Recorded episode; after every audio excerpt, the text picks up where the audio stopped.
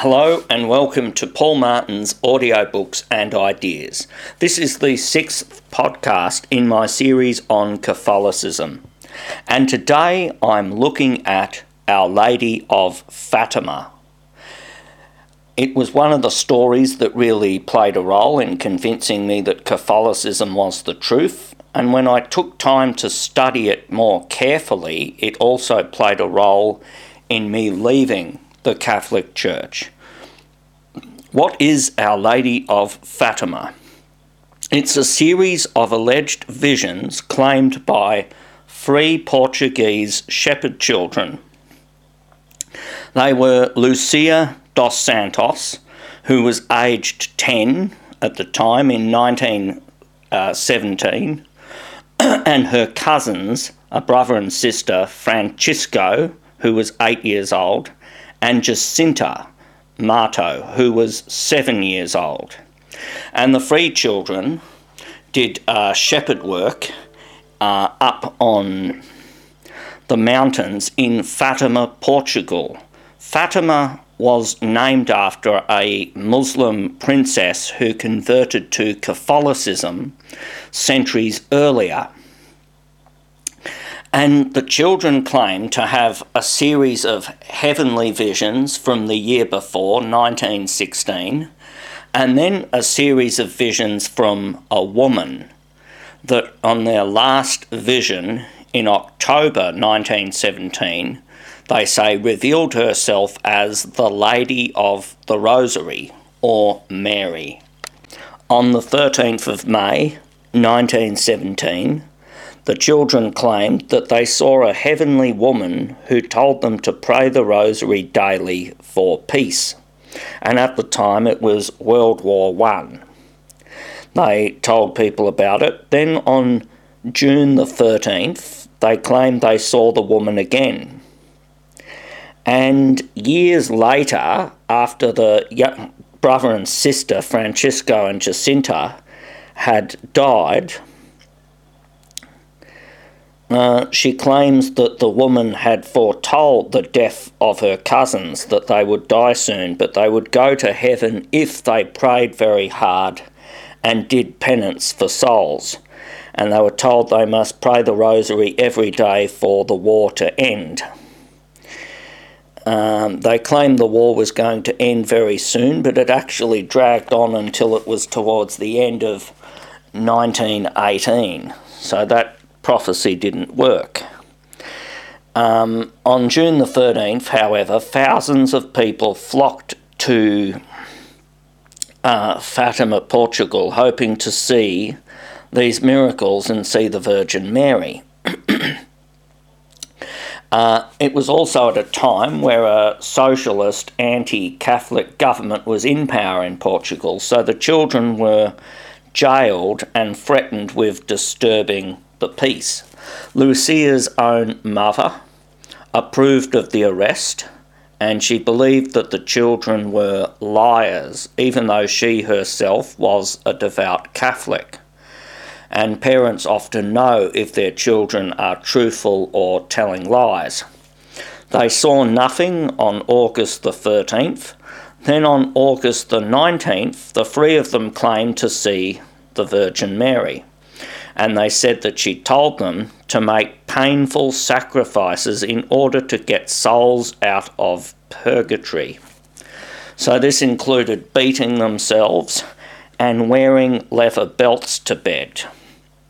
It doesn't sound like something from God telling children to hurt themselves, and that by hurting themselves and committing self-harm, they could help souls get out of purgatory.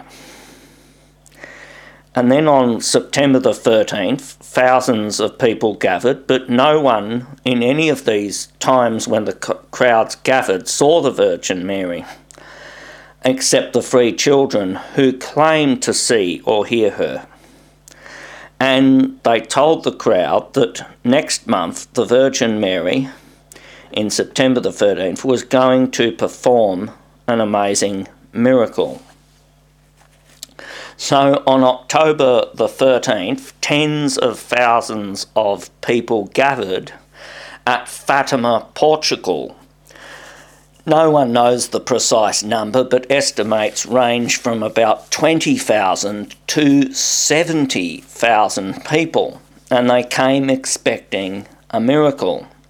And as usual, the woman, or Mary, appeared to no one except the three children. And then she told the children, "I'm Mary, I'm the woman of the rosary." And then for ten minutes, um, Lucia told everyone to look up and stare at the sun. Now it had been heavily raining, and then the rain stopped, the clouds parted, and it looked uh, like a very beautiful wonder of nature. And people then looked at the sun, and they claimed several different things. Some people claimed to see nothing. The cameras took photos and they saw nothing happened. But the people that were staring at the sun, some of them claimed to see the sun dancing around in the sky. Others claim to see it spinning around like a disc. Others claim that the sun turned into a grey disc and moved around, and others saw all these multiple colours coming out of the sun. And the sun certainly appeared beautiful as the clouds began moving, and people stared at the sun, and then they had all these contradictory claims about what happened. And others claimed that their wet clothes became dry. Well, it had stopped raining, and if you're in a crowd of thousands of people and all that body heat, then naturally you will get dry relatively quickly. But as we say, the photograph, people lie, but photographs don't lie, and the photographs showed nothing significant happening. And the three children also claimed to see Saint Joseph and Jesus appear, but no one else did, and no photos caught Jesus, Joseph, or Mary in their photos. So it led to people claiming that something amazing had happened where the sun danced around in the skies. If this had literally happened, it would have burned up most of the, the earth or frozen us from going cold, and no such event ever happened in the earth. And then, a few years later, in nineteen fifty, Pope Pius the twelfth was sitting in the Vatican Gardens, and he decided to stare at the sun. And then he claims he also saw the sun dancing around in the sky.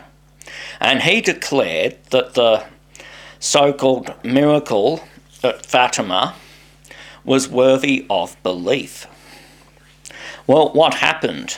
The, based on the temperature and the meteorological phenomenon, there was a sudden temperature inversion from cold and warm air masses, which can propel rotating air lenses into an elliptical orbit, and it can give the impression of something moving up and down.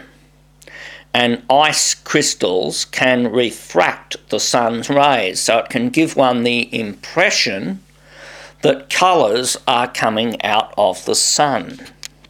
Psychologists that have studied the event in Fatima have also suggested pareidolia, and that means the tendency to perceive a specific, often meaningful image in a random or ambiguous visual pattern, and also the power of suggestion, which is where you lots of people come expecting something, and then they see a beautiful sun shining through the clouds, and they think it's some divine Uh, sign, and then they get psyched up about it, and they go around telling that, you that it was a, a big miracle. There's also a parhelion, which is a sundog. That's an atmospheric optical phenomenon, and based on the rainy weather and the sudden change of weather, in October nineteen seventeen, on the day that happened, it's most likely that's what it was. And similar phenomenon was seen in weather patterns leading up to this event. A very good uh, article, academic article you can read, is called Apparitions and Miracles of the Sun by Auguste Meeson. It's a two thousand five study from the Institute of Physics from a Catholic University of Louvain in Belgium. And it looks at the uh, phenomenon in which Auguste Meeson did a very dangerous and reckless experiment, and I would encourage anyone listening to never ever stare at the sun. You can go blind, you can lose your eyesight. Lucia ended up wearing glasses after this event. But he looked at the sun for a few minutes, and he, uh, not too directly, but he put a big risk to his eyes, and he ended up seeing the same phenomenon as the people at Fatima did. He saw colours coming out of the sun. He saw it spinning around and dancing in the sky, and he saw it take the form of a grey disc.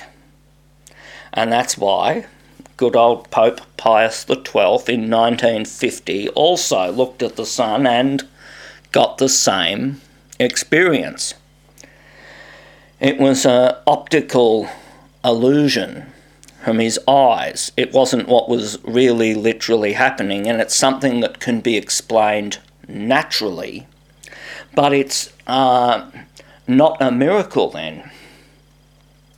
Now, Lucia was asked by journalists and reporters to explain the events of what Mary had told her, and she was forgetful and did not remember things well, even days after they had happened.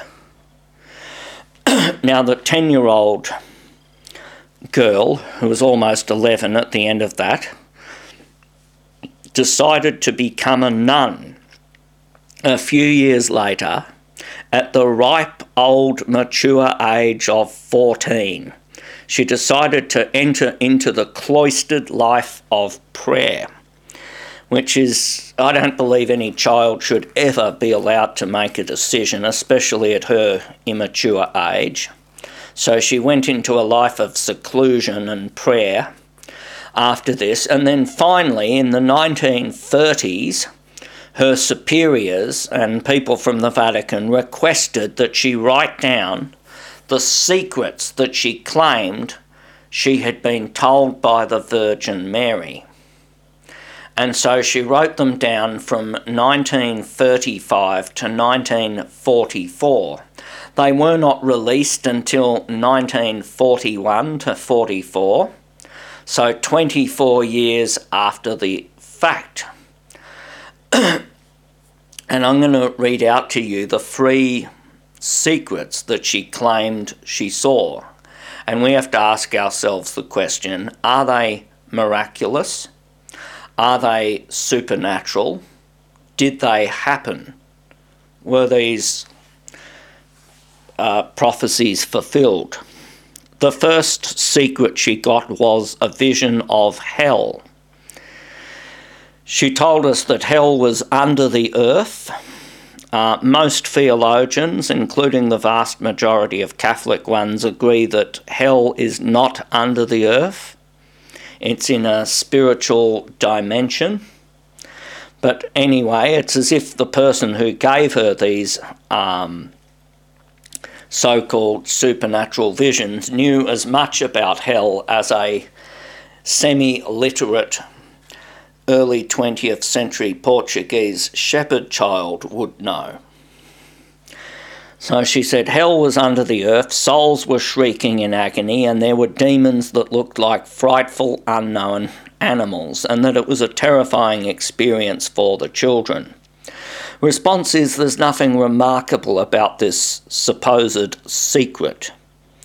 Jesus in the first century A D and Dante in the fourteenth century gave graphic descriptions of hell, so there's nothing remarkable about this. So I'll leave that be, except that she thought hell was under the earth. The second was about Russia and World War Two.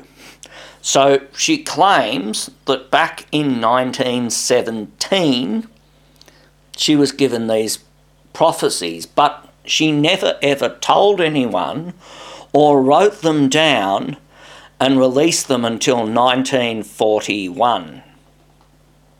So we have to ask, how can you believe that? A prophecy made long after the event has taken place is worthless. But she was told that World War One would end soon, but if people keep offending God, a worse war will break out during the reign of Pope Pius the eleventh. And to prevent this war, they were to consecrate Russia to the Immaculate Heart of Mary. And if heeded, Russia will be converted, there'll be peace. If not, Russia will spread its errors throughout the earth. Well, the response is that anyone writing from nineteen thirty-five to forty-four would know that World War Two ended in nineteen eighteen and that a worse war arrived. World War Two did not begin during the reign of Pius the eleventh. He died in February nineteen thirty-nine. Pius the twelfth became Pope in March nineteen thirty-nine, and World War Two began in September nineteen thirty-nine. So that was a false prophecy. World War Two started in the reign of Pius the twelfth, not Pius the eleventh. And Lucia, after nineteen ninety, was asked when was Russia going to become a Catholic country. And she said that when Russia had gone from communism in nineteen eighteen to overthrowing communism about nineteen ninety, that, and returning to Russian orthodoxy, that Russia had been converted, even though the Russian Orthodox Church is not in communion with Rome. And virtually every Catholic that heard this uh, so-called secret prior to then assumed that it meant the Russian people would convert to Catholicism. And then there was the third secret, and it was kept a secret for decades. It wasn't written down until nineteen fifty-seven. It was given to Pope Pius the twelfth, who read it and then chucked it aside. He thought it was worthless. And it wasn't released until the year two thousand, but it included some incredible Uh, anxiety in the Catholic community. There was one uh, Catholic priest who stabbed Pope John Paul the second because he wanted to know the uh, third secret of Fatima. And there was another devout Catholic who took an aeroplane hostage and demanded that the Vatican share the secret, but they did not. Well, what happened in this vision? She claims that she saw a bishop in white, which was presumably the Pope, and he, along with other bishops, priests, nuns and monks, were under arrest, and they were being led by a group of military soldiers through an apocalyptic city that had corpses everywhere, and they were led up out of the city with all the dead people to a steep mountain with a cross on top of it. And once they were at the peak, the Pope was made to kneel down, and he was then shot, executed by the armed men, and then they executed all the other clergy and nuns and monks who were with him. When did this happen? Well, Pope John Paul the second claimed that this prophecy was fulfilled in nineteen eighty-one when a deranged Turkish fanatic shot him, but he survived. It wasn't an execution. He wasn't under arrest by a group of armed men. It was one crazed gunman who shot him and made an assassination attempt that failed. Um, and he claims that this was fulfilled despite not being fulfilled anything like this. So in conclusion, we can say that no one saw these apparitions, these alleged apparitions of Mary in nineteen seventeen, except for the three children who claimed to see her. And these three children had a reputation for telling lies. The miracle of the sun, which is the only thing people claim to have seen that was miraculous, was nothing miraculous, and it can be explained by the power of suggestion, by staring at the sun, and by unusual meteorology, which was happening at the time. The prophecies made by Lucia were false prophecies, and they were made long after the events, so they're worthless, and they were not fulfilled in the way they were described. And who was this Mary? Well, this so-called Lady of the Rosary was a strange apparition that told a group of children and thousands of people with her, if it was even real, to stare at the sun, and told the children to tell the Catholic authorities to have a chapel built in her honour. Is this what the real Mary would ask people to do? Well, I'm going to quote from the Catholic Bible, the New Community Bible, in Luke chapter one. Luke chapter one, verse forty-five onwards. And it says, uh, they said to Mary, "Blessed are you who believed that the Lord's word would come true. And Mary said, My soul proclaims the greatness of the Lord. My spirit exalts in God my Saviour. He has looked upon his servant in her lowliness. And from now on all generations will call me blessed. The Mighty One has done great things for me. Holy is his name. From age to age his mercy extends to those who live in his presence. He has acted with power and done wonders, and scattered the proud with all their plans.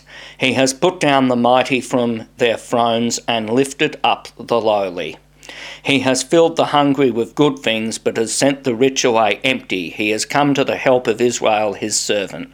For he has remembered his mercy, even as he promised our fathers, Abraham and his descendants forever."